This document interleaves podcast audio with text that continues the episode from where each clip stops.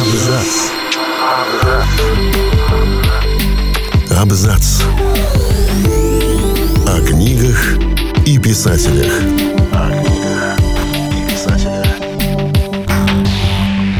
Всем привет! Я Олег Булдаков, и сегодня я расскажу вам о том, почему в наше время автор Гулливера был бы скандальным блогером-сатириком, текстов которого боялись власти.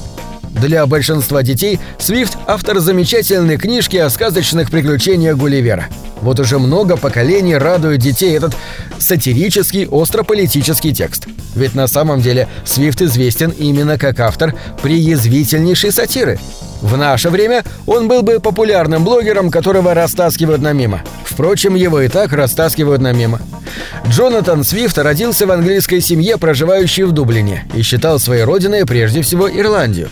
В те времена Ирландия была не просто далека от независимости. По отношению к Англии она находилась примерно в том же положении, какое будет в XIX веке у заокеанских колоний. Ирландцев не ставили ни во что. Из их края выкачивали все, что можно выкачать. Знаменитая древняя ирландская культура, некогда ставшая источником восстановления христианской культуры Европы, была смешана с грязью и растоптана. Самих ирландцев выставляли дикарями и обращались как со скотом. Сам Свифт получил духовное образование и даже некоторое время окормлял паству в ирландском поселке. Но быстро понял, что карьера сельского священника не для него. Слишком уж его раздражало буквально все. Хранить подобающее пастору спокойствие не получалось, а смирение, чтобы переносить тяготы жизни в нищем поселке после жизни и обучения в Оксфорде, тоже не хватало. Он стал добиваться должности в Дублине и в конце концов добился. Именно на период ожиданий и прошений приходятся его первые сатирические памфлеты – Преподобный Свифт был человеком, конечно, в чем-то принципиальным, но умным и жизнелюбивым, и предпочитал писать самые ядовитые свои тексты под псевдонимами. В результате даже самые скандальные из них не обернулись для него тюремным сроком. Причем псевдонимы он менял.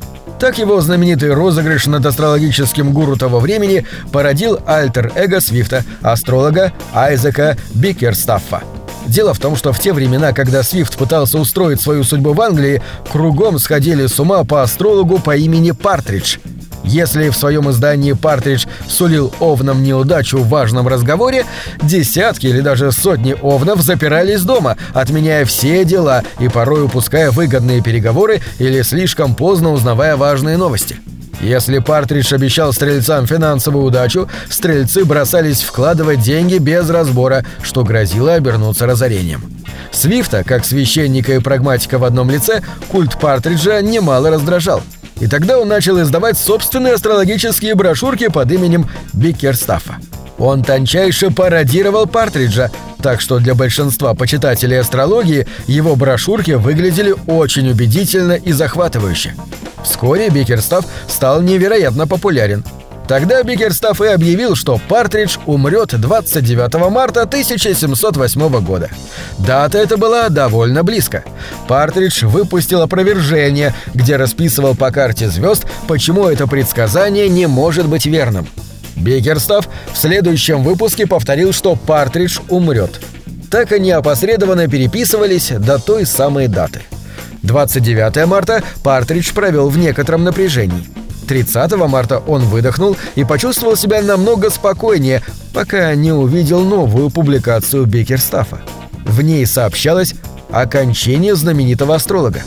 Партридж попытался снова издать опровержение, но в типографии не приняли текст. Там верили, что настоящий Партридж умер и значит явился самозванец. Более того, весь Лондон верил, что Партридж умер. Пока несчастный астролог пытался прийти в себя, Бикерстаф в должный срок выпустил описание того, как прошли похороны безвременно погибшего Партриджа. После этого даже друзья Партриджа не сразу соглашались признавать в нем его самого, настолько глубоко они уверились в его смерти. Партридж прекратил всякую социальную жизнь на 4 года. По прошествии этого срока он снова начал публиковаться, хотя прежних высот популярности ему уже было не суждено достичь никогда. Может ли один человек, притом даже не власть придержащий, запугать правительство экономическими санкциями от таких же далеких от властей людей? Преподобный Свифт сумел. Когда он уже служил в Дублине, англичане решили, что как-то недостаточно получают выгоду с ирландцев и начали расплачиваться с ними не золотыми монетами за их товары, а исключительно медными, причем такими, которые будут в ходу только в Ирландии. После этого гениального экономического решения по Ирландии и Англии стали распространяться отпечатанные в типографии письма суконщика. Анонимные.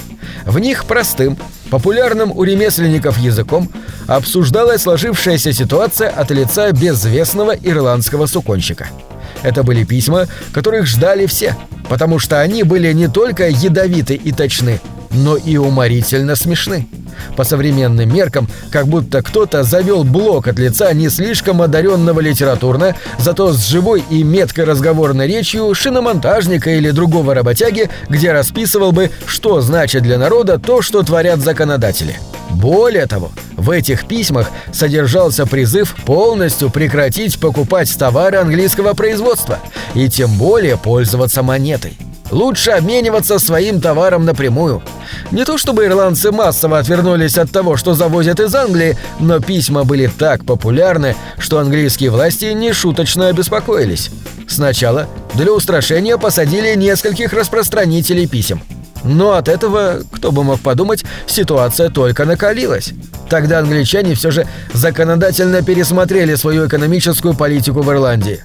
Не то чтобы они перестали ее высасывать, но некоторые шаги к облегчению жизни ирландцев были сделаны. В территорию, где нес службу Джонатан Свифт, естественно, входило кладбище. Часть могил на нем были неухожены, с поврежденными надгробиями, которые давно следовало обновить. Преподобный Свифт обошел кладбище и скрупулезно записал данные всех нуждающихся в замене надгробий. Потом, по церковным книгам и используя дополнительные источники информации, Свифт составил список родственников, которые могли бы заняться надгробиями. Этим родственникам он разослал письма, предлагающие заняться внешним видом могил. Правда, преподобный обещал, что если последними пристанищами усопших никто не займется, то это сделает он сам, за свой счет. Но добавлял, что в таком случае на каменных надгробиях будет высечено, что такие-то, такие-то жадные люди, которые не захотели оплатить ремонт надгробий. Через некоторое время все надгробия были заменены новыми. На некоторых действительно были выбиты надписи о жадности неких господ и среди этих господ значился английский король. У одного из усопших, дальнего родственника короля, других родных установить не удалось, а король проигнорировал письмо Свифта. Надо ли говорить, что в Ирландии Свифта уважали и обожали? В городах, в окна домов, многие выставляли его портрет – Популярность его зашкаливала настолько, что даже когда из анонимных текстов торчали свифтовы уши, власти все равно не решались арестовать его без прямых доказательств. Боялись, что вместо ропота столкнутся с бунтом. Но нет, ирландский бунт они увидели только через 200 с лишним лет. На этом все. Читайте хорошие книги.